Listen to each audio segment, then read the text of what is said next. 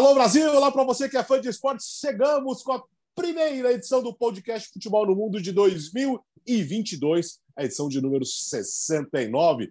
Temos muitos assuntos. Aliás, começamos o segundo ano, a segunda temporada do podcast Futebol no Mundo, que completará um ano em fevereiro.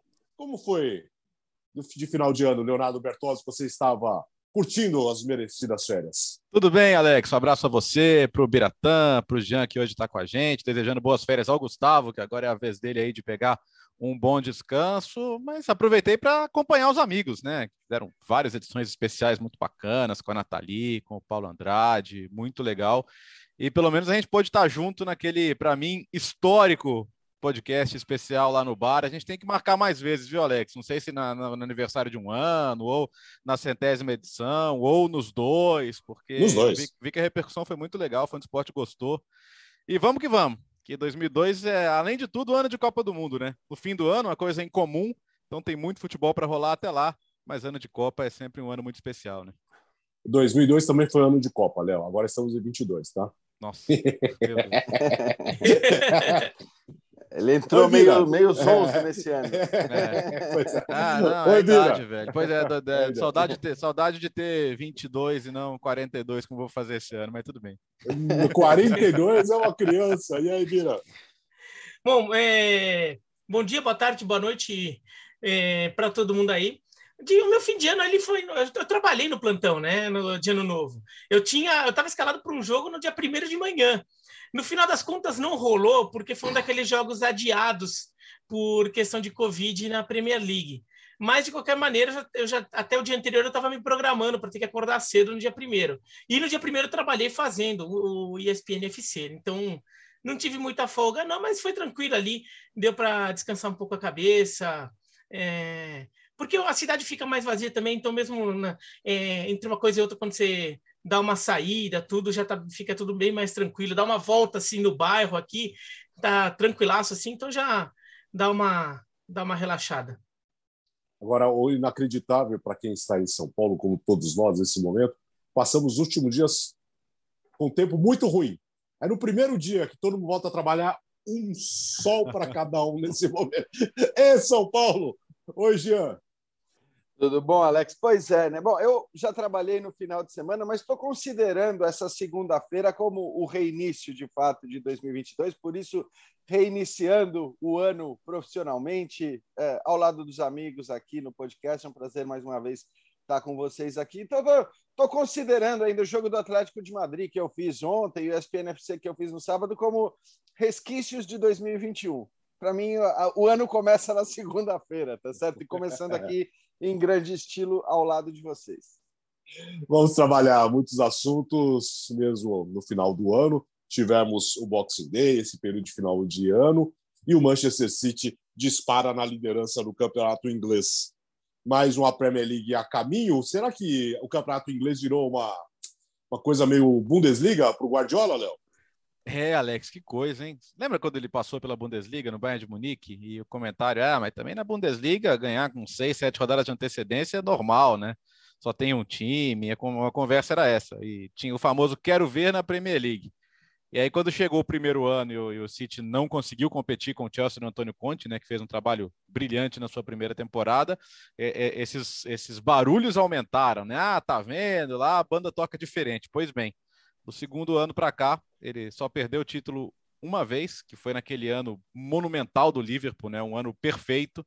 E, a... e acho que a lição que fica é essa: ou você vai ter uma temporada perfeita, ou o Pepe Guardiola vai ser campeão, cara. E ele tem, ele tem os jogadores, ele melhora os jogadores e, e, e ele tem uma coisa esse fim de semana mostrou, né? Às vezes o time joga pior e ganha, cara. Então, normalmente o City joga melhor que o seu adversário, né? Quase sempre. Mas às vezes ele joga pior e consegue ganhar o jogo também contra o Arsenal. Você pode falar como. E vira, né? E vira o jogo ainda. É claro. Ah, o Arsenal discute muito arbitragem. Acho que os dois lances que o Arsenal discute, tanto o pênalti que não foi marcado, quanto o que foi marcado para o City, acho que os dois têm, têm margem ali para discussão e tinha margem para ter uma decisão diferente. Mas ao mesmo tempo, foi um jogo que o Arsenal, com 1 a 1 teve a bola do 2 a 1 com o Martinelli, ele perdeu, é, teve a expulsão logo em seguida no lance evitável do Gabriel Magalhães. É, teve o, o, próprio pênalti do Chaka, é um pênalti bobo, né, um pênalti que ele poderia ter evitado de fazer.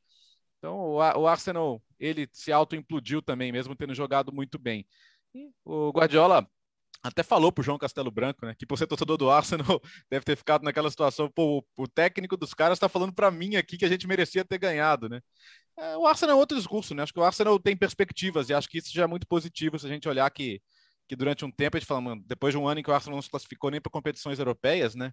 A gente pensava, pô, mas será que vale a pena insistir no Arteta? E acho que tá valendo a pena. Acho que esse jogo ainda deixa alguma certeza sobre o trabalho. Mas o City é isso, né? Ganha, ganha, ganha. 11 vitórias seguidas. É muito difícil ganhar 11, 11 jogos seguidos na Premier League. Muito difícil. E não é a primeira vez que o City consegue isso. Então, o 538 dá 85% de chance. Gente pensar que o Chelsea está com crise interna entre o técnico e o jogador mais importante, que o Liverpool tá, viu agora o Salah e o Mané embarcando para a Copa Africana, não vai contar com os dois durante todo esse mês de janeiro. É, no, eu esperava o City disparando em janeiro, não em dezembro, né? Mas disparou antes dessa vez, então não vai dar. E acho que quem, quem, quem pensava que a situação do Guardiola era ganhar em campeonatos em que o time dele era eh, sobrava na turma, que dinheiro por dinheiro, pergunta para o Manchester United se, se gastar o que o Manchester United gastou nos últimos anos tem adiantado alguma coisa, né? Não. Vira.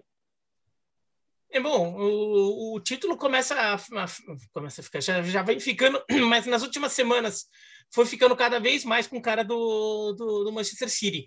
E daí o trabalho do Guardiola, é, daí, é, que em alguns momentos é contestado, e em alguns momentos é justamente contestado, por tentar tirar coelhos da cartola demais em jogos de mata-mata, e daí ele fica sujeito a um jogo em que o encaixe que ele pensou deu errado, de ser eliminado. E, e aconteceu, aconteceu contra o Tottenham é, uma vez na Champions League, aconteceu contra o, o Chelsea uma vez na, na, na, final da última Champions League, no caso, né? E porque o, o Guardiola tentou fazer algo diferente. Agora, a consistência geral do trabalho a consistência geral do time, o quanto ele faz um time ser competitivo, ser uniforme, você vê no pontos corridos né? e ainda mais um campeonato duro como, como é a Premier League. E ele vem dominando, ele vem dominando, porque ele consegue rodar o elenco, ele consegue fazer com que os jogadores sempre. É, parece que sempre tem um, um jogador é capaz de decidir para o Manchester City mesmo quando é um jogador que a gente nem que, que, nem vem numa fase tão esplendorosa assim, em determinado momento ele entra e começa a ser um jogador importante para o City aí, durante algumas semanas, porque sempre ele vem, parece que ele consegue visualizar como vai ser o andamento de toda a temporada. Parece que ele consegue antecipar tudo isso, antecipar que alguns jogadores vão estar em boa fase, outros em má fase, e ele vai rodando e a coisa vai indo naturalmente. Alguns tropecinhos de começo de campeonato que são normais, o time fica dando a impressão que, ah, talvez dê margem, talvez permita, só que daí quando chega nessa época que é o meio da temporada, o time mostra que não está dando margem para ninguém. É, se alguém quiser ser campeão, vai ter que ganhar tudo, como o Bertozzi falou. E e daí também teve algumas coisas, né? Quando o Manchester City está dando essa arrancada, a tabela bota um Chelsea e Liverpool, um contra o outro. E daí um tira ponto do outro. Não tem muito jeito. O próximo jogo é do pela, pela Premier League, é Chelsea e Manchester City. Jogo em Londres. O, o, o Chelsea, com uma vitória, pode assim, diminuir de 10 para 7. A, a situação ainda fica muito complicada, mas pode pelo menos por algum tempo, ainda ganhar uma sobrevida na briga pelo título, achar que está de novo na briga. Mas nem o Chelsea acredita muito nisso, pelo visto. Né? O Tuchel já jogou a toalha em relação ao campeonato. O, o Chelsea, a prioridade do Chelsea hoje tem que ser resolver o problema interno. Assim, pensando ao longo da temporada, isso é mais importante até do que a do Manchester City, porque a do Manchester City você diminui a diferença, babá, você ganha uma sobrevida no campeonato, mas convenhamos, já não está com cara de que o Chelsea consegue pegar. Então, o, acertar os problemas internos pode ser a diferença entre fazer uma grande reta final de Champions League e não fazer. Então, o Chelsea tem que priorizar isso, olhar para dentro do seu próprio umbigo, resolver os problemas no vestiário e, nesse momento. Então, o, a situação do Manchester City vai ficando mais clara. O Liverpool tem essa coisa da Copa Africana. Aliás, o Chelsea também perde o Mendy, né? Que jogou muito Nossa. ontem. Entendeu? Aliás, o jogo de ontem foi para a gente. Foi, foi uma bela despedida do, do, do, do Salah, do Mané e do, e do Mendy para a Premier League antes de ficar um tempinho fora, né? Para a gente ficar olhando, putz, agora gente, o, quem, o fã do campeonato inglês vai perder esses três caras aí. Vai perder outros também, mas esses três caras também. E, e, e vai complicando. é, o, o, caminho vai ficando cada vez mais livre por City. É, eu acho que o caminho vai ficando cada vez mais livre, é, e é óbvio que isso é mérito indiscutível do Guardiola, porque para quem é do contra, sempre vai ter argumento né, para falar do Guardiola. Quem, quem é do contra, quem quer ser do contra, vai sempre encontrar uma, uma justificativa. Ah, ele ganhava tudo no Barcelona porque ele tinha chave, Iniesta e principalmente o Messi, né? Ele ganhava tudo na Alemanha porque ele era o técnico do Bayern. Bom, aí o cara vai para a Inglaterra, onde, como disse o Bertozzi, todo mundo dizia: bom, agora vamos ver, hein? Quero ver. É, e aí, depois de um primeiro ano de adaptação, o cara ganhou oito das doze disputas que ele teve no cenário nacional. Oito de doze, tá? Se a gente considerar Copa da Liga e Copa da Inglaterra uhum. também, ele só perdeu um campeonato inglês até agora e, e perdeu três uh, Copas da Inglaterra. Ganhou uma, né? ganhou as outras Copas da Liga todas. Então, é impressionante. É uma marca impressionante num cenário em que você tem adversários fortíssimos. E aí que não venham com esse papo da grana que o City gastou, porque o City gastou muito porque ele paga mais. E tem que pagar mais mesmo. Eu, se vou vender para o Manchester City, ou para o Paris Saint-Germain, ou para o Newcastle, eu cobro o dobro do que eu cobraria para um outro time. Porque eles podem. Então, é, o, o, o fato do City ter gastado muito dinheiro não significa que ele foi lá contratar o Cristiano Ronaldo, foi contratar o Messi, foi contratar até o Lukaku. Não, não foi. Se você olhar bem para o elenco do City, você chega à conclusão que o grande nome desse elenco é o de Pepe Guardiola. Aí você pode falar, bom, beleza, tem o De Bruyne. O De Bruyne se tornou o que é hoje graças ao Guardiola. Outros jogadores evoluíram monstruosamente graças ao Guardiola. Então é indiscutível. Eu, eu não vou nem entrar nessa antecipação do título inglês, mas como disseram os companheiros, é muito provável que isso aconteça. Então eu falei, foram oito títulos eh, de 12, a gente pode ir para 10 de 15 no cenário nacional, né? Se ele ganha a Copa da Liga mais uma vez. É um negócio impressionante. É...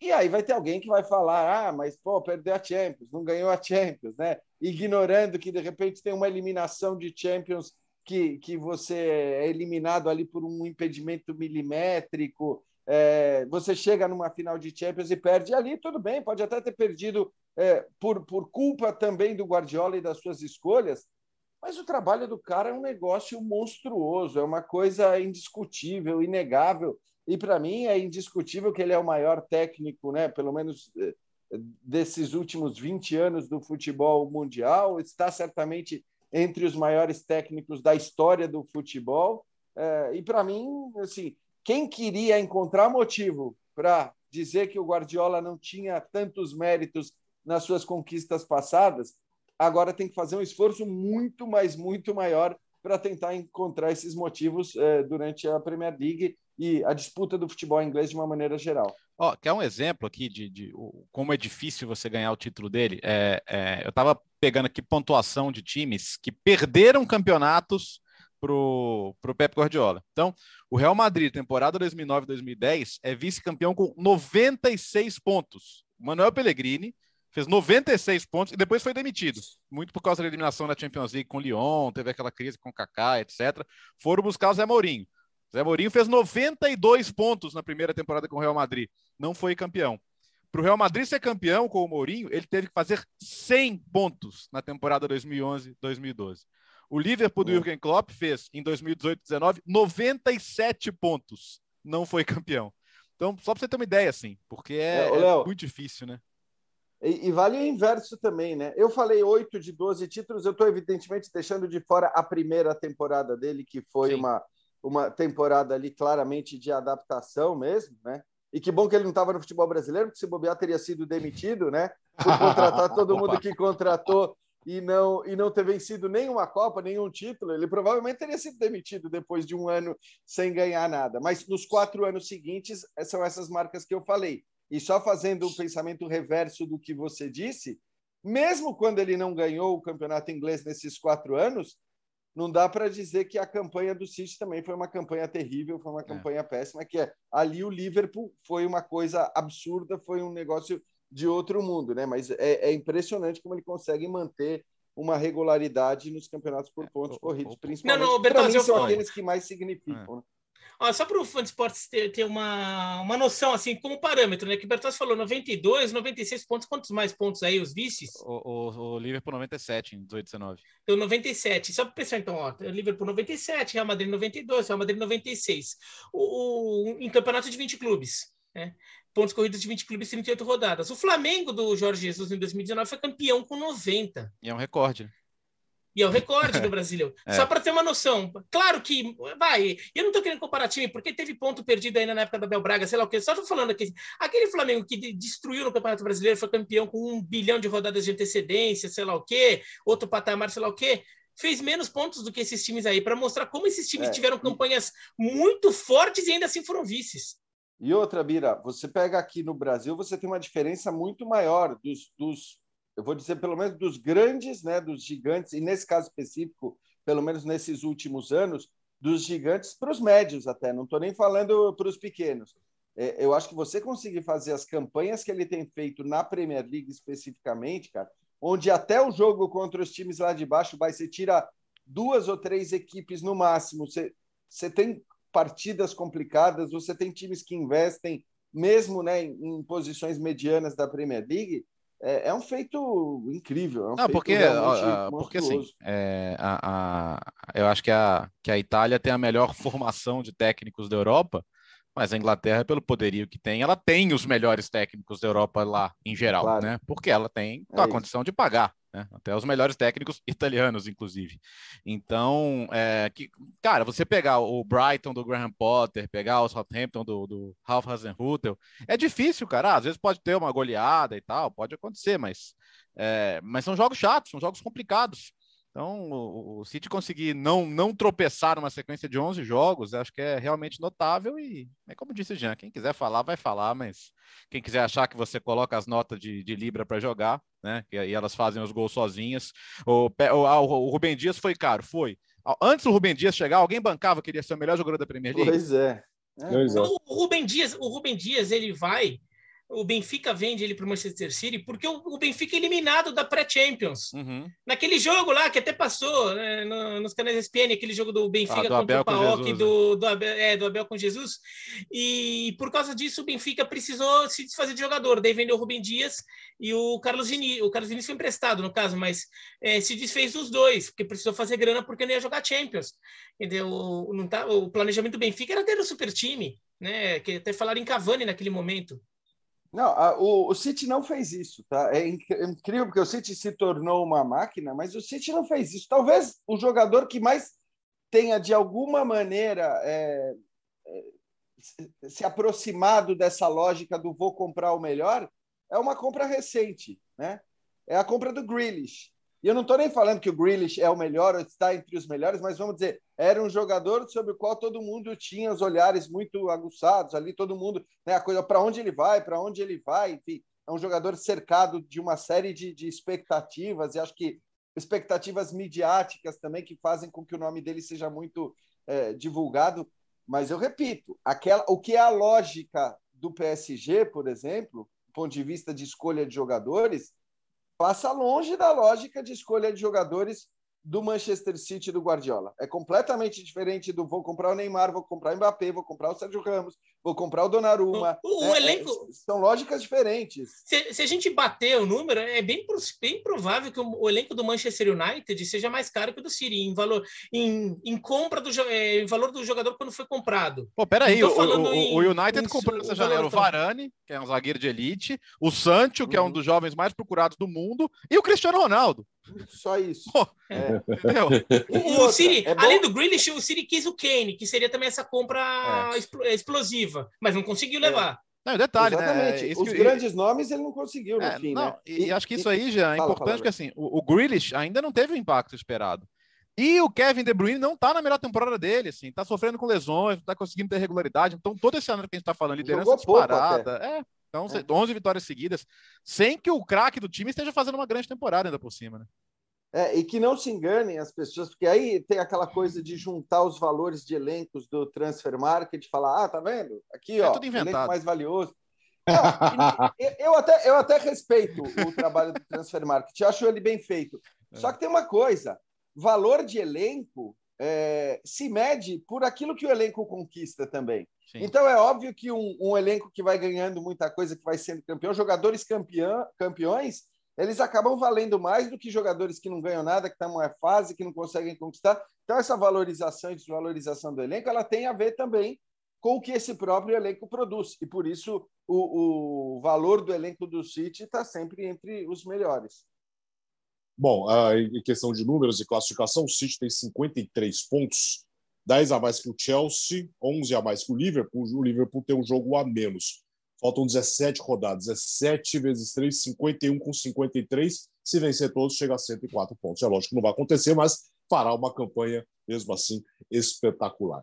Nós começamos falando do Guardiola de Bundesliga, de Premier League. Vamos aproveitar que o Gustavo Hoffmann não está aqui, Léo. Hum. Acabou na Alemanha e acabou na Inglaterra ou não? Ah, cara, acabou Alemanha, em dezembro? É, é, na Alemanha eu não sei nem se começou, né? Porque é, o, o, Gustavo está muito otimista de a gente ter um campeonato até o final na Alemanha, então. Uh, vou contar um bastidor. Ele tentou entrar aqui na nossa reunião hoje. De férias, ele, ele entrou. Ele, ele, queria fazer um mundo Hoffman extra, né? Mas foi o é. recado que ele deixou. Ele falou: é, se na Alemanha acabou, na Inglaterra também. ele entrou, disse isso e saiu correndo. Ele só, ele, só não, confessar... ele só não disse que na Alemanha, ele só não disse que ele achava que na Alemanha ia ter briga até o final, né? gente, eu vou, eu vou confessar, aproveitar que ele está ausente aqui, não sei se ele vai ouvir, provavelmente vai, mas eu fico impressionado como ele tenta sempre né, encaixar nas pautas o futebol alemão de alguma maneira. Ele sempre dá um jeito ali. Né? Ah, mas é, não, ele é de recesso. É. O último programa foi o seguinte: a grande notícia do futebol alemão para o Hoffmann era a goleada do Bayern de Munique. Você está brincando, né? Com dois ou três gols do, do, do Lewandowski. Isso, né? era a notícia que ele tinha achado para colocar aqui, uma pauta específica do futebol alemão. É. Para que é, realmente isso aconteceu, tá? Ele aconteceu. invadiu a nossa. Daqui a pouco ele vai querer ele falar que a notícia é o Borussia Dortmund ter perdido um jogo importante. Vamos seguir, continuamos na Inglaterra. Crise no Chelsea, Léo. Que loucura essa história do Lukaku, hein, velho? Porra, pagaram uma grana federal nele, ele ficou feliz, estou voltando para casa, né? O primeiro time importante da Europa que me abriu as portas. E, e essa entrevista dele para Sky, no, que foi divulgada no final do ano, mas que tinha sido gravada um pouco antes, mas que ele fazia mil juras de amor para a Inter, falando, não, quero voltar, e não quero demorar para voltar, não, não quero voltar no fim da carreira. Aqui estou sofrendo com algumas coisas, o jeito de jogar do técnico. É, basicamente, metendo o ventilador ali que se dane, né? Eu, eu, acho que teve uma questão de, de timing aí que ficou ruim para ele, porque entre ele dar a entrevista gravada e a entrevista ir ao ar, ele voltou para o time, ele fez gol, ele voltou a ser titular e a coisa parecia calma. Aí a entrevista vai para o ar. E, e, mesmo assim não dá para desculpar, porque foi uma coisa que assim não foi combinada com o clube, é, não foi avisada, ele fez por conta própria, então pegou mal, pegou mal e, e o Tuchel que é um cara que vem de um PSG em que ele claramente não tinha poder para lidar com as estrelas, tinha, e ele admitiu isso, né? O curioso é que né, recentemente ele falou: não, é mais fácil trabalhar com o Lukaku do que o Neymar e o Mbappé. Não sei se ele ainda acha isso. Mas ele. Porque assim, o PSG é, é um time em que as estrelas mandam. Isso é muito claro para todo mundo. Os técnicos que passam lá sabem, o Pochettino já entendeu. É, é, é, um clube em que o poder está na mão das estrelas. E acho que ele não, ele não quer viver isso de novo. Então acho que quando ele chega pro Lukaku e falou: cara, é o seguinte, vou te tirar do jogo, tá muito barulho, tá muito difícil preparar o jogo com esse rumor em torno de você, então você vai ficar de fora, depois a gente conversa. Eu não acho que ele está errado, para ser bem sincero, porque acho que assim, a médio e longo prazo, os interesses do time têm que estar em primeiro lugar. Então acho que o interesse Pô, achei do que a gente ia ter discordância aqui, Léo. Não, é porque eu, é, eu, puxo o saco do Lukaku. eu vi muita eu gente dele. criticando o Tuchel. É... Eu, eu, gosto, eu gosto do Lukaku, sou fãzaço dele, acho ele um ser humano fenomenal, assim, os posicionamentos dele sobre as coisas da vida são incríveis. Mas é, nessa ele acho que ele se precipitou, cara. Porque ele, quando é ele deu a entrevista, ele tava voltando de contusão, sabe? E é, é claro que vai ter lugar para ele no time, velho. É claro que ia ter lugar para ele no time. É claro que ele vai ser um jogador importante, mas eu não, eu não consigo achar que o Tuchel tá errado nessa. Eu acho que ele vai estar tá errado se ele não resolver. Se ele falar, ah, não joga mais comigo, ah, vai pro mercado. Mas eu acho que se eles forem os dois inteligentes, e acho que os dois são, eles vão sentar e vão resolver pro bem do time, né? É, eu tô, eu tô muito contigo nessa, assim, porque eu também adoro o Lukaku, né? E não só o que ele faz dentro de campo, não, não só como jogador de futebol, mas como pessoa mesmo, as posturas e tudo mais. Mas nessa daí, eu acho que assim, a gente tem que saber separar as coisas também. Gosta ou não gosta do cara, a gente tem que avaliar o é. episódio. E nesse episódio não tem a menor discussão, ele está completamente errado. Ele não podia fazer o que ele fez. É um absurdo. A entrevista que ele concedeu é uma entrevista absurda. Eu acho que o amor pela Inter, pelos torcedores da Inter, beleza, vá lá. Né? Ainda, ainda passa e é ah, e, e, mas Só que mesmo assim foi embora com a temporada nas portas já, né? Com, com o Simone Zag contando com ele. Sim, ele atrapalhou é. esse time que ele tanto ama, essa torcida que ele tanto ama, ele acabou agindo de uma maneira muito prejudicial à Inter. Mas o que eu quero dizer é que assim, a, a declaração de amor à Inter e à torcida da Inter, até ali não, não veria problema.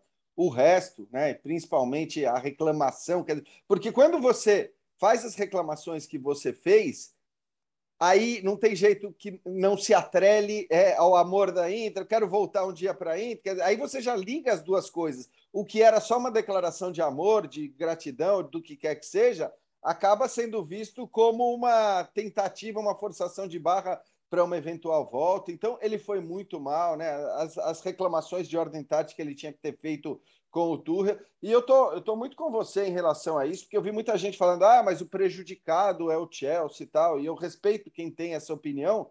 Só que assim, cara, a gente sabe o quanto é difícil é, a, a, gestão de um grupo, né, de um time de futebol por parte desses técnicos, lidando com um monte de estrela, com um monte de jogador vaidoso e tudo mais. Aí eu, eu não consigo condenar a decisão do Tuchel, até porque eu não sei também como é que foi a conversa entre eles. Né? É, ou, se, ou seja, a, a, matéria do The Atlético fala sobre isso, até para passar para o Biratã, que ele, ele expôs a situação para o elenco e falou assim: Ei, quem concorda com ele? Acho que nenhum doido ia levantar a mão e falar: opa, é eu, mas enfim, ele. ele de alguma ele, maneira é, ele jogou para é, né, é, uma decisão do grupo. Exato, tal, e... exato. ele buscou Não, apoio acho, do elenco. Eu acho completamente compreensível a, a decisão do Tuchel nesse caso, por, por tudo que eu falei. Não, e quando ele, ele tira o Lukaku, até é uma forma dele sentir o elenco. Uhum. Porque ele mesmo já de, declarou, ainda que o Chelsea seja o vice-líder do campeonato inglês, é, de alguma forma a torcida ainda pode se considerar na briga. Ele já disse há duas semanas que era loucura acharem que o Chelsea brigava pelo título. Ele disse em termos mais ou menos assim. Não vou dizer que é literalmente isso, que eu não lembro exatamente, mas foi nesse tom. É loucura é, ele falou assim, ah, com, com, com, os problemas que a gente tem, é loucura achar que a gente vai brigar pelo título. Isso, foi isso, exatamente. É foi, é, é, foi exatamente assim que ele falou. Então, é, neste momento, resolver o problema é o mais importante.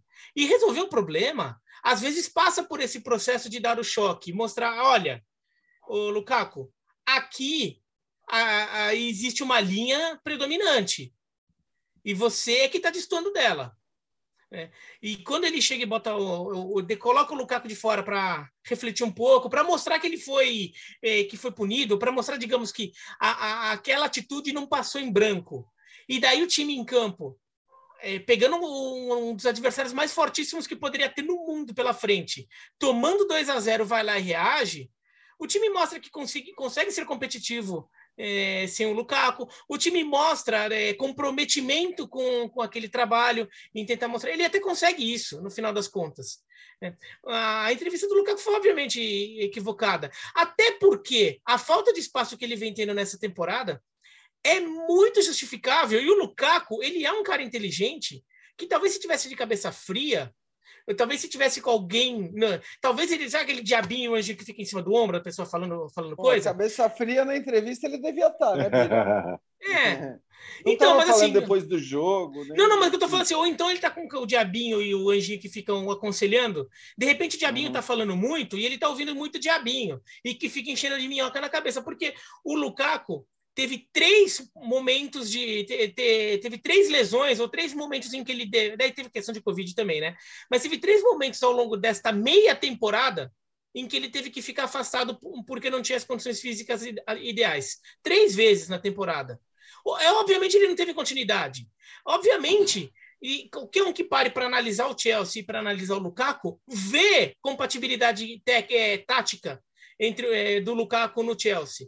A questão é puramente de continuidade. O trabalho não está conseguindo ter continuidade porque ele teve três vezes que parar é, por, por questões físicas e, ou de saúde. Então não está rolando, mas assim é natural que as coisas acabem acontecendo. é só deixar rolar, é só dar as condições ideais. Agora, eu espero que, os, que, que todas as partes envolvidas sejam adultos e, e sentem para conversar. Até porque, assim, entre o Tuchel e o, e o, Lukaku, é um belga com um alemão, mas o Lukaku fala todos os idiomas que a humanidade já criou. Então não é difícil achar uma forma adequada de ter essa conversa seja em inglês, seja em alemão, seja em qualquer idioma for. Dá para achar um, em francês, não sei se o Tuchel aprendeu francês na passagem dele pelo PSG, mas dá para achar um idioma para eles conseguirem conversar é, de uma forma ideal e chegar num, num, bom senso, o entender o lado do outro, se acharem que é necessário, pede desculpa, sei lá o quê, mas tocar a bola para frente, porque para o Chelsea isso é mais importante, pensando que tem Champions League na frente, Mundial de Clubes que nem a prioridade da temporada, mas é um título que está ali batendo na porta, né? Porque o, o campeonato do torneio vai acontecer daqui a pouco. Né, o Chelsea tem que resolver isso. Ó, eu não sei como, como, como, como foi o acordo para a entrevista, mas acho que depois que, que houve a volta dele ao time, que ele fez os gols, ele fez aquele jogo importantíssimo com a Aston Villa, ele podia ter dado aquela ligadinha para Sky e falar: gente, é o seguinte, não, não vou autorizar Segura a exibição na entrevista, não. É. não sei como foi o acordo. Todo né? outra, é, é, eu faço porque outra, isso foi um assim, especial, o cara foi lá na casa dele e tal. Foi, foi anunciado, ó, um especialzão de fim de ano, exclusiva do Lukaku, fazendo júrias de amor para Inter. Depois até a curva norte, a torcida da Inter falou, obrigado, mas não precisa, né? Você foi embora e agora quer, quer fazer média.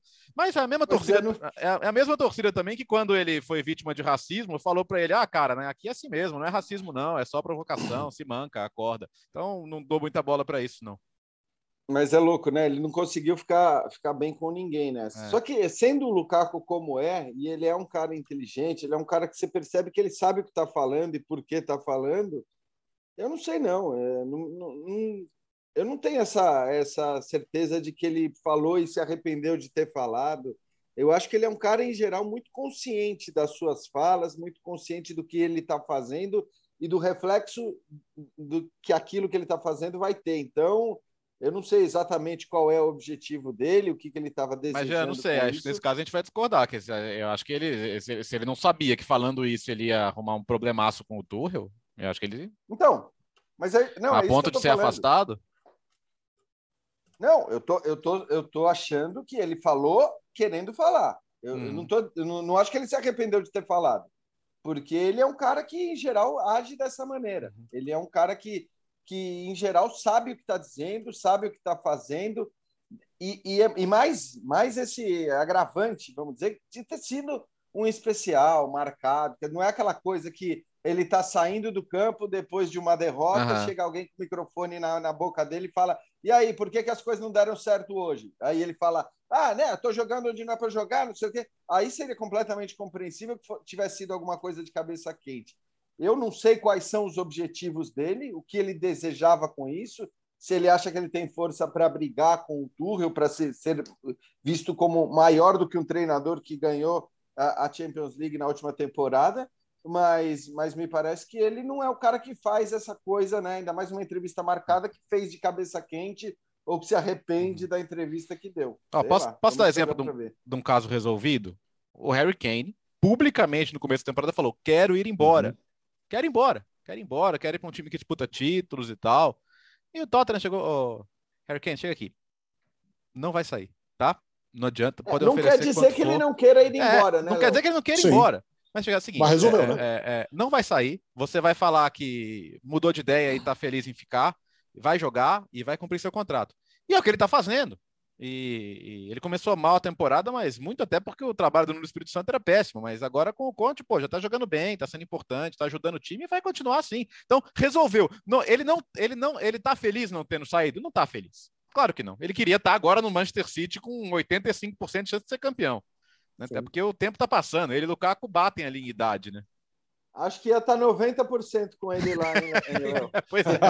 Mas enfim, é isso. É, é, o cara pode até não estar tá feliz, mas vai fazer o quê, cara? Na hora de assinar o contrato, ele estava, né?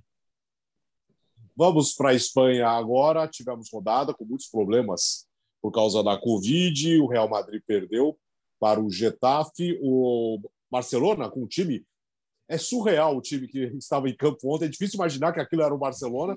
Venceu o Mallorca e o Atlético Madrid passou para o Raio Valecano, né, Léo? foi tão surreal que, assim, é, o torcedor do Barcelona estava brincando no Twitter. O ano começou com gol do Luke de Jong com cruzamento no Mingueza. é, é, bom, o Barcelona tinha 11 jogadores do time principal, sendo que três testaram negativo na última hora, então o time quase que se escalou sozinho, né? Era quem tinha para jogar mesmo. E achei até o primeiro tempo ok, né? O Luke de Jong lutou muito. É que a médio prazo ele não é o cara que vai se encaixar no jeito de jogar do chave, tanto que ele quer, ele já buscou o Ferran Torres, quer o Morata, ele quer outro tipo de jogador ali para fazer o ataque. Mas nessa ele acabou indo muito bem. É, o Barcelona se desorganizou muito no segundo tempo, cansou, era um time desfigurado e aí contou com o Ter Stegen. E foi uma defesa de vitória praticamente, né? Já no finalzinho do jogo ali com, com o Raul Costa.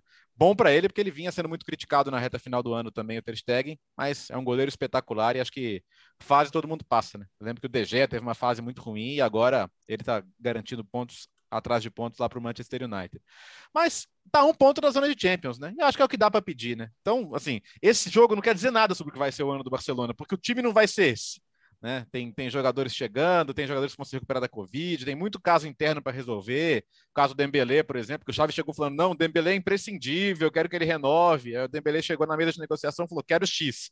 Os caras olharam e falaram: cara, você está de brincadeira, isso aqui a gente não vai te pagar.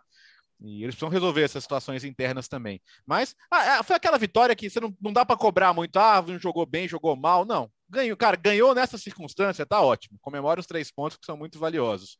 O Atlético de Madrid jogou bem, bem, isso é uma boa notícia, porque terminou mal o ano. E o Real Madrid, irreconhecível, né? Muito mal, muito mal. Perdeu para o Getafe sem praticamente nem ter chance de empatar, sem o Vinícius, mas acho que não foi só isso. É, o, o, erro do Militão no gol é um erro incomum para um jogador que faz uma grande temporada. Mas também não faço muito drama, não, porque gordura tá lá para queimar, né? Eu não consigo ver o Real Madrid perdendo esse título, por mais que tenha perdido esse jogo. Então, acho que as, as, as outras disputas, por exemplo, Real, Atlético de Madrid e Barcelona talvez brigando diretamente por uma vaga em Champions, isso pode ser o mais interessante dessa segunda parte de temporada. Né? Bom, para o Barcelona, o que fica de, desse, desse momento da temporada é, desse início do trabalho do Xavi até a gente ver o que o Barcelona vai fazer no mercado e chegarem mais jogadores.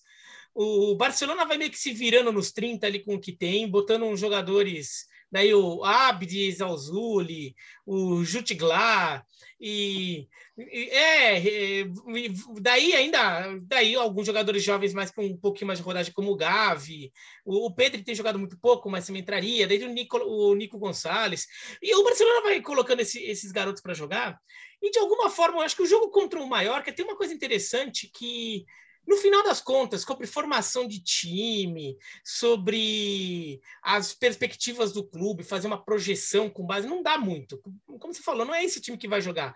Agora, de alguma forma, ajuda da rodagem para esses moleques, assim, rodagem de, de botar os caras numa roubada. E, e, e aprender a lidar com roubadas, porque isso acontece na sua carreira várias vezes. E no final das contas, acho que vai dando um pouco de casca para alguns desses garotos. Alguns vão acabar não, se desenvolvendo tanto, alguns não vão conseguir desenvolver essa casca ou não vão aprender com elas, mas de alguma forma o time conseguiu ganhar o jogo. E, e merecendo ganhar o jogo, apesar de um segundo tempo mais instável, com o Ter Stegen salvando no final, no geral da partida, o Barcelona foi melhor. Então, esse time ali, com todos. É, o, o, time é, soube resolver os seus problemas contra um adversário mais fraco, é verdade. Se for na Liga Europa desse jeito, não vai ganhar. Mas, de alguma forma, ganhou alguma coisa. É, de alguma forma, esses moleques ganharam caso que foram manter, manter, ajudaram a manter o time vivo por, é, por uma briga, é, pela briga na, por uma vaga na Champions. É, no final das contas, até tirou é, terreno para o Betis, que perdeu. Então, vamos ver o que, que o Barcelona faz, mas tá na briga. Quando o time começar a se encaixar, alguns jogadores chegarem, é, o Barcelona vai dar um jeito lá de botar tudo, de fazer caber na planilha, né? Aquele fazer caber, e daí o Barcelona tende a melhorar um pouco e talvez esse, esse time de moleques ali tem, tem feito os pontos para deixar o time na briga, pelo menos deixar o time vivo na, nessa disputa. É, eu acho assim importante a gente destacar, não deixar passar batido o que está acontecendo no futebol europeu e né, o espanhol sofreu demais nessa rodada. Impressionante a quantidade de jogadores contaminados, a quantidade de jogadores com Covid. É, você tem a redução já do público nos estádios. É, Agora, apesar de todos esses desfalques, de todas essas mudanças nos elencos, porque a gente viu o time que o Barcelona colocou em campo, a gente viu a quantidade de desfalques tanto do Atlético de Madrid como do Raio Valecano, que até então estava na zona de Champions League. É, e no fim das contas, é, o primeiro, a primeira rodada do ano, exceção feita a derrota do Real Madrid, e aí eu estou com o Léo, porque acho que a derrota do Real Madrid, do ponto de vista do futuro do campeonato, deve mudar pouco. Também acho muito difícil que o Real perca esse título. Se a gente falou dos campeonatos já encaminhados em Inglaterra e Alemanha, me parece que na Espanha a coisa vai na mesma toada, né? Até porque eu não consigo ver força nos times de baixo para buscarem o Real Madrid, mesmo que ele venha a tropeçar como tropeçou nessa rodada. Mas, no fim das contas, a primeira rodada do ano meio que foi recolocando as coisas na, na, nos seus devidos lugares, né? com a vitória do Barcelona, talvez até inesperada pelo contexto do jogo, com a vitória do Atlético de Madrid contra um Raio Valecano que estava mais desfalcado ainda, né? com, com peças mais importantes ainda ausentes, mas se recolocando também o Atlético na zona de Champions. Eu não ficaria nada surpreso se daqui a quatro ou cinco rodadas a gente tenha uma classificação muito parecida com aquela classificação que a gente está acostumado a ver no Campeonato Espanhol, com Barcelona e Atlético de Madrid dentro da zona de Champions League. O Betis já perdeu, né? Então pode ser que a gente tenha aí os, os, os times é, esperados, os quatro esperados para estarem na próxima Champions, ocupando as quatro primeiras vagas do Campeonato Espanhol e as coisas andarem, talvez até, espero que não, mas talvez até sem grandes emoções até o final da temporada, embora a briga por Champions me parece que, que possa ser uma briga bem apertada e bem disputada até o final. Na Espanha, então, o Real Madrid tem 46, o Sevilha 38, porém dois jogos a menos. Matematicamente, é o único time que vai brigar mesmo uh, com o Real Madrid. Se vencer as duas, teria 44 pontos. Depois a briga é boa, hein? A partir do terceiro lugar, o BS 33, Atlético de Madrid 32, Barcelona 31, Raio Valecano 30, Real Sociedad também 30. É difícil imaginar, né? Que o Sevilha consiga manter esse fôlego para brigar com o Real, né, Léo? Ah, não, eu acho difícil, sim. E, e de novo, não, não consigo ver no, no, Real Madrid uma queda de rendimento também que case com, com uma arrancada de um desses outros times. É, acho que Sevilla e Betis tem, em alguns momentos cruciais, eles acabam falhando. O próprio Betis nesse fim de semana, né? Perdeu para o Celta de Vigo em casa e, e, e, o Celta tá numa temporada irregular também, embora eu goste muito do trabalho do Cudê, era, era um jogo para fazer três pontos, acabou dando, dando muito mole. Então, eu não consigo ver nada diferente do Real Madrid confirmando o título, não. É, até porque o, o, Atlético de Madrid já estava no jogo, né? Jogou bem, jogou bem, jogou muito bem. Achei, achei que foi um dos melhores jogos da temporada, mas a uhum. rigor é uma temporada em que muitos dos destaques do título do ano passado estão abaixo do nível que mostraram ali. A chegada do Griezmann não teve um grande impacto. E vou até para falar, vou até falar para você, acho que não sei nem se era necessária né, no contexto ali. Acho que é uma coisa muito mais de oportunidade do que de, de planejamento.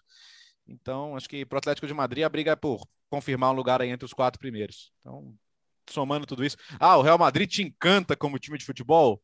Não, mas aí é muito dos times do Ancelotti também, né? Qual deles você fala, nossa, encantador? Não, são sólidos, são competitivos, são vitoriosos. É, ele, a não ser em, acho que no trabalho do Everton era difícil imaginar grande coisa, mas no geral, assim, são times que ele consegue melhorar. É, mas, olha, mas, olha, mas olha o Everton dele na mão do. É, você fez, você fez o Everton, né? Você fez o Everton semana, né, Bretano? Não tá fácil, não, né? Nossa, tá terrível. Bom, uh, briga, disputa mesmo é na Itália. O campeonato volta na quinta-feira, é isso, né, Léo? Quinta-feira. Quinta-feira, já tem um jogão quinta-feira, quinta né? Um jogão, jogão. Juventus e Nápoles, né? Apesar dos momentos não serem os melhores, é, Juventus e Nápoles tem um peso muito grande. Eu, eu acho que tem essa coisa meio cabalística, né? Da virada do ano. No caso da Itália, a virada do ano coincide com o início do retorno. É, o Napoli que está sofrendo demais por conta das ausências, dos desfalques, dos jogadores machucados. E a gente falava no começo do podcast sobre o peso da Copa Africana para a Premier League. Na Itália, se, se tem um time que sofre com isso, indiscutivelmente, esse time é o Napoli. Então, é o Napoli que já vem sofrendo muito por conta de todas as ausências por lesão, né? E aí a gente inclui o Ozima, inclui o Koulibaly, o próprio Insigne, que ficou de fora vários jogos, Fabian Ruiz. É... Anguissá agora. Talvez você esteja falando. Oi? Anguissá vai para a Copa Africana também. O Anguissá vai para a Copa Africana, mas talvez esses quatro que eu citei que vinham uhum. desfalcando o time fossem os quatro melhores, sejam os quatro melhores jogadores uh, da equipe. Então, é, é, realmente foi um peso muito grande para o Napoli. De qualquer forma, como é um jogo contra a Juventus atual, a Juventus de 2022, é um jogo muito legal, porque está longe de ser um jogo que a gente fala, ah, o Napoli está todo desfalcado aí, a gente tem a Juventus como claríssima favorita para não, de maneira alguma, né? A Juventus também não tem inspirado toda essa essa confiança, então é um campeonato que pode ter uma briga muito legal, justamente também, né, é, na, na, na, na disputa por Champions. Eu acho que o título da Inter está menos encaminhado do que todos esses outros títulos que a gente já falou que estão bem encaminhados nas outras três ligas importantes, as mais importantes. É, mas é, na Itália, eu acho que a Inter tem um favoritismo indiscutível nesse momento para ficar com esse Scudetto, não só por ser a líder, mas pelo que está jogando e pelo elenco que tem na comparação com times que perderam jogadores importantes. De qualquer forma, na briga por Champions, essa Juventus e Napoli é um jogaço, é um jogo que promete, até porque envolve também muita rivalidade. Muito, muito mérito do Simone Inzaghi nisso aí, né? Vamos lembrar que a Inter perde o Hakimi e principalmente o Lukaku, que foi o grande protagonista do título, e as peças se encaixaram muito bem, né? O Dzeko, a Inter não conta com o Eriksen, aí busca o Tchalanoglu de graça no rival Milan, e ele tem, ele consegue ter uma regularidade que ele nunca teve no Milan, né? Jogando muito bem, um dos destaques do time. Então, eu, eu vejo a curva da Inter para cima. Eu, eu, também, eu, eu acho que difícil, vai, vai ser difícil alguém pegar a Inter. Agora, no Napoli, até tem uma coisa que a gente pode ligar com o próximo assunto depois, que é a questão do Insigne, né? O Insigne está acertando com o Toronto, cara. É, é, quer dizer, o, o Napoli tem a sua grande estrela, está oferecendo para ele um contrato de renovação que é baixo, e acho discutível isso, porque acho que tem coisas que são mais importantes que, que, que o, a, a, a, a avaliação simplesmente financeira. O, o Insigne, ele é Nápoles, cara. Ele, ele tem uma, uma, ele tem a tatuagem do Maradona. Ele é apaixonado pelo clube, pela cidade. Eu acho que valeria um esforço maior. Ia, ia chegar no que o Toronto está oferecendo? Acho que não. Mas eu acho que não precisaria chegar. Eu acho que valeria. O Napoli fez um esforço para renovar o Mertens, por exemplo, um, pouco uhum. acima do mercado, vai lá quando, quando ele teve a última renovação. Eu acho uma pena para todo mundo, cara. É, é, ele pode ser ele pode ser até um novo Giovinco lá em Toronto, que é Deus lá. Mas o próprio Giovinco falou, né? É, é diferente jogar lá, cara. Ele falou, é diferente. Ele, é, muita gente interpretou até como uma coisa meio ofensiva, mas ele falou, é, é diferente. O, o, do soccer é, é diferente. Então, é, muita gente vai entender isso como perder o ensino no futebol em que ele poderia render em altíssimo nível ainda. E parece que já foi, viu? Pelo que estou noticiando na Itália, acho que não tem volta atrás mais, não. Diga, Vera. O que é interessante desse Juventus Napoli também é que o, em algum momento, há poucas rodadas atrás, é, via-se é, o campeonato italiano com, um bloco, com aquele bloco da frente de quatro times, Inter, Milan, Napoli e Atalanta. E a gente até falou, não, ainda tem é, briga por vaga na Champions, tudo, e essa briga está surgindo agora, porque nas três últimas rodadas a Juventus tem duas vitórias e um empate, a Atalanta empatou uma e perdeu uma. O Napoli perdeu duas. O Milan também empatou uma e perdeu uma. Então, a Juventus e até a Roma entrar, estão chegando nessa briga. Fiorentina também, Lazio também. Por, é, a, a Atalanta tem 38, a Juventus tem 34, o Napoli tem 39. São quatro pontos da Juventus para a Atalanta, cinco do Napoli. Se a Juventus ganha, vira dois. É, e não só a Juventus chega, mas dependendo do que a Roma fizer, que a Fiorentina fizer, que a Lazio fizer, vão se aproximar também e vai virar um, vai virar um bololô ali. Né? E o Napoli tem, tem essa questão de já ia perder os jogadores africanos, né? O Anguissa, o Koulibaly e o Osimhen. Agora vai perder em Cine também. É, o, o Napoli começa a, a aparecer até um pouco perigo, é, perigando nessa briga. O Napoli que chegou a liderar o campeonato por muito tempo, é, é, ou dividindo a liderança com o Milan ou sozinho. Neste momento, se você olha o cenário, projeção para esse começo de ano, o Napoli numa situação complicada. O, o time já não vem jogando bem, né, ganhou só um dos últimos cinco jogos, tem uma vitória, um empate e três derrotas, quer dizer, é uma fase ruim, e ainda perde esses jogadores. Ainda é, para a Copa Africana, perde um jogador que já era dele, está perdendo ali porque tem uma proposta melhor do Canadá, aí e daí, né, sem querer sacanear o, o, futebol, a Major League Soccer, até fiz a decoração hoje aqui, tudo de Major League Soccer, porque a gente vai falar disso.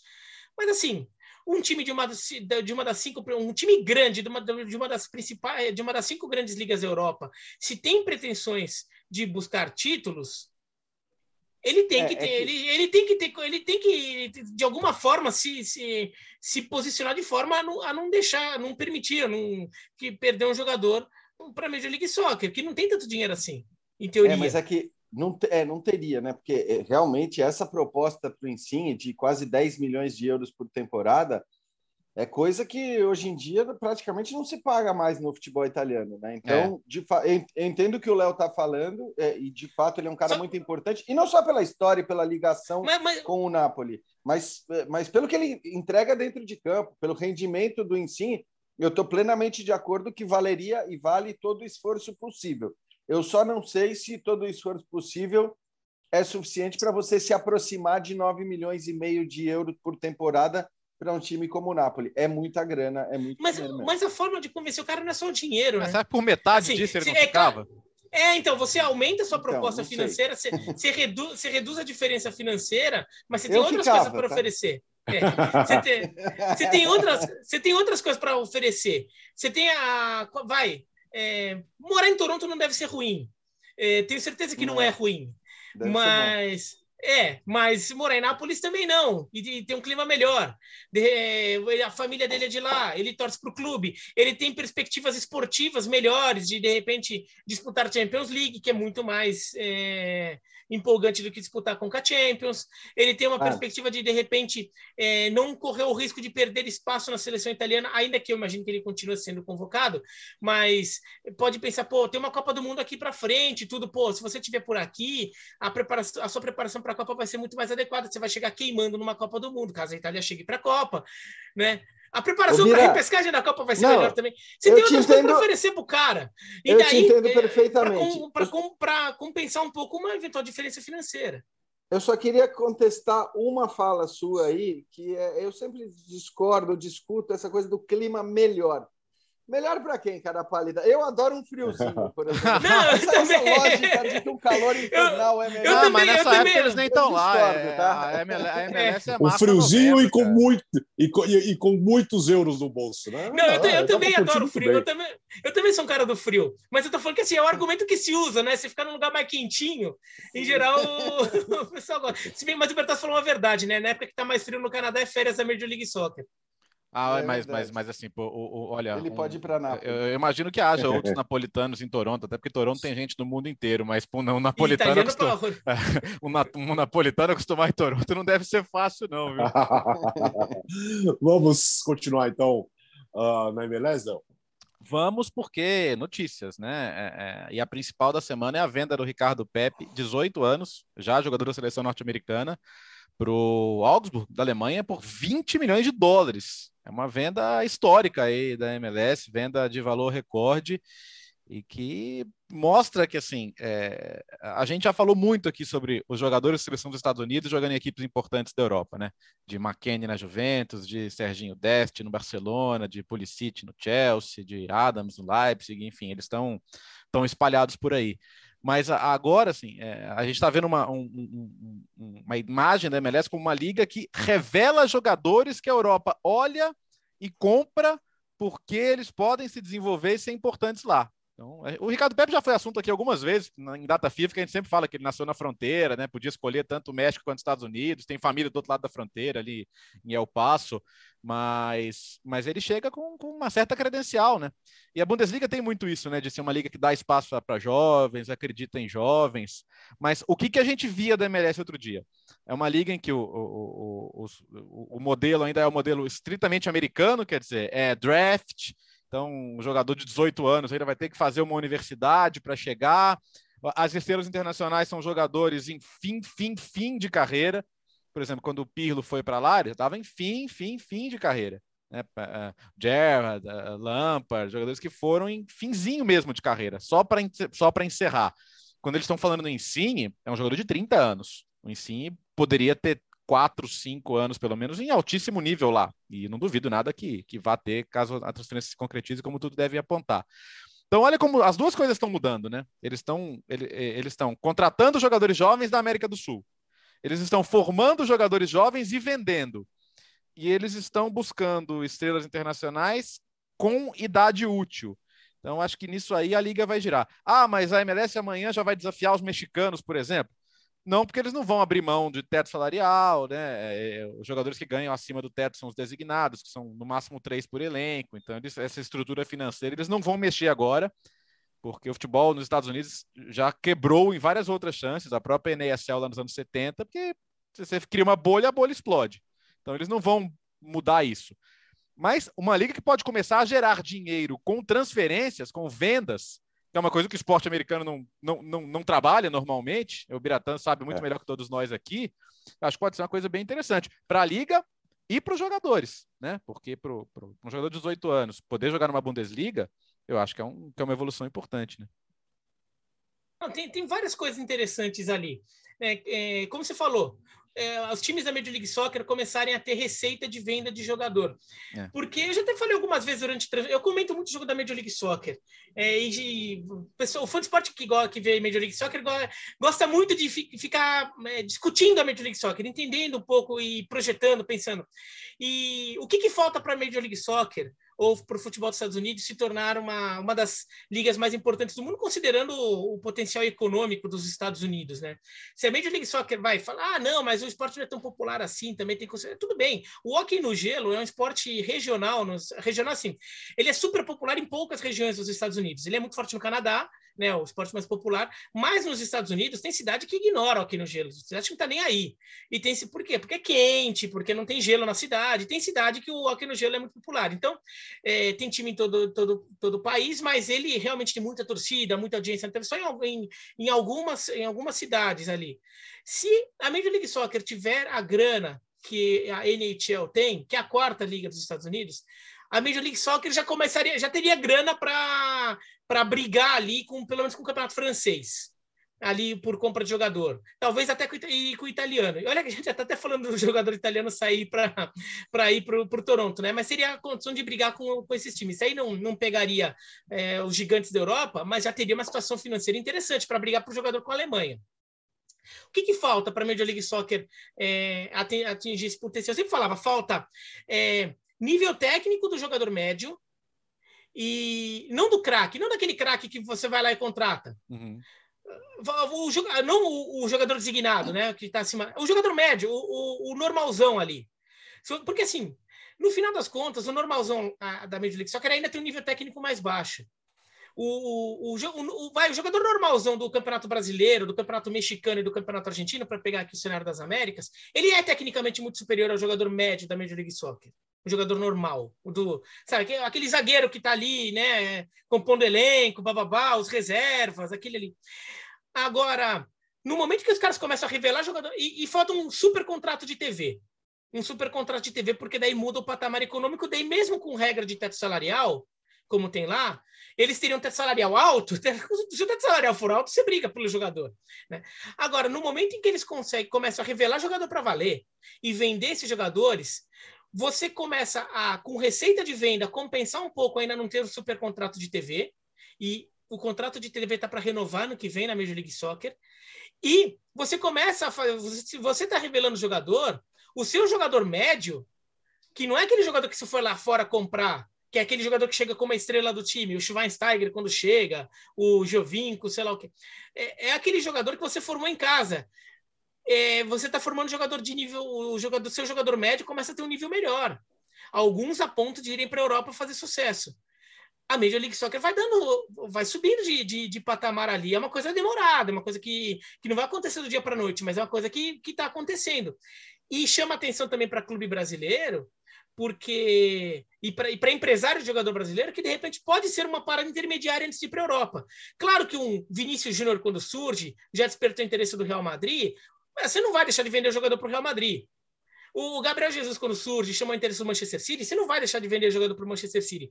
Mas aquele jogador que hoje só vai para Portugal como um ponto intermediário antes de tentar dar um salto para uma liga maior da Europa, alguns podem, aos poucos, começar a ver os Estados Unidos como possibilidade. O Almiron fez esse, o Almiron do Newcastle fez esse trajeto.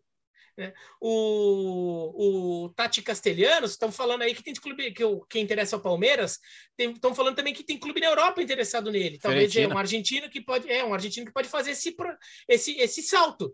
Será que de repente ó, o Brenner estava é, no São Paulo tá lá agora? Será que de repente não pode acontecer com ele? Se de repente acontece com ele, começa a chamar atenção. Né? O Rafael Navarro quase foi para a Major League Soccer, acabou indo para o Palmeiras. Mas jogador brasileiro também começar a usar, não o que vai direto para um time grande da Europa. Esse vai continuar indo. Mas aquele que às vezes não chamou tanta atenção assim, e às vezes vai para Portugal, às vezes vai para Turquia, para Ucrânia, de repente começa a ir para a Major League Soccer também alguns. Tentando até pensar nessa ponte. Se a Major League Soccer, eh, se esse trajeto Major League Soccer Europa ficar consolidado, tem jogador brasileiro que vai começar a fazer isso também. Fala, Alex, você está olhando para o relógio. É, eu vi, eu vi. Eu vi. Sim. Eu vi que você estava. Terminou o primeiro episódio de 2022 do podcast Alex, Futebol no Mundo. Oi. É, essa, essa última finzinho de Parabéns. League Soccer vale como ah. Mundo Hoffman? Ah, vamos, Sim, é, claro. Mundo, Mundo Hoffman é, é honorário. é, valeu, então valeu.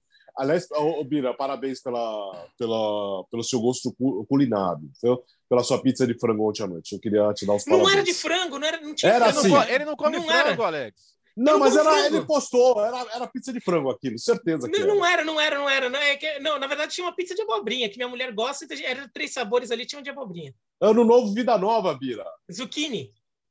Ah, ano novo, vida nova. Pizza de frango, pô. Não, não. Comi comida chinesa ontem, Alex. Eu Opa! peço comida chinesa, ontem comi chinês. Não, na próxima vez que você pedir comida eh, chinesa, você peça, você manda um WhatsApp que eu mando na sua casa, Olha. fresquinho e caseiro, tá? Ah, não, lá, não, né? entra nessa. Certamente é. estará melhor. Eu vou, Receberá vou, uns cinco. Vou lembrar disso. Esse pior é fã do esporte começar a fazer delivery com você aí, Alex. Receberá uns 50 guiosas fresquinhos, tá bom? Maravilha, hein? É, só chegar e comer. Gostamos, hein? Eu, eu, eu meus é... que eu tenho aqui são aqueles congelados. Não, não, congelado também pode ser bom, mas é. feito em casa, melhor ainda. Valeu, Léo. Valeu, gente. Até quinta-feira com entrevista Hoffman, tá? Porque ele deixou gravado. É verdade, é verdade.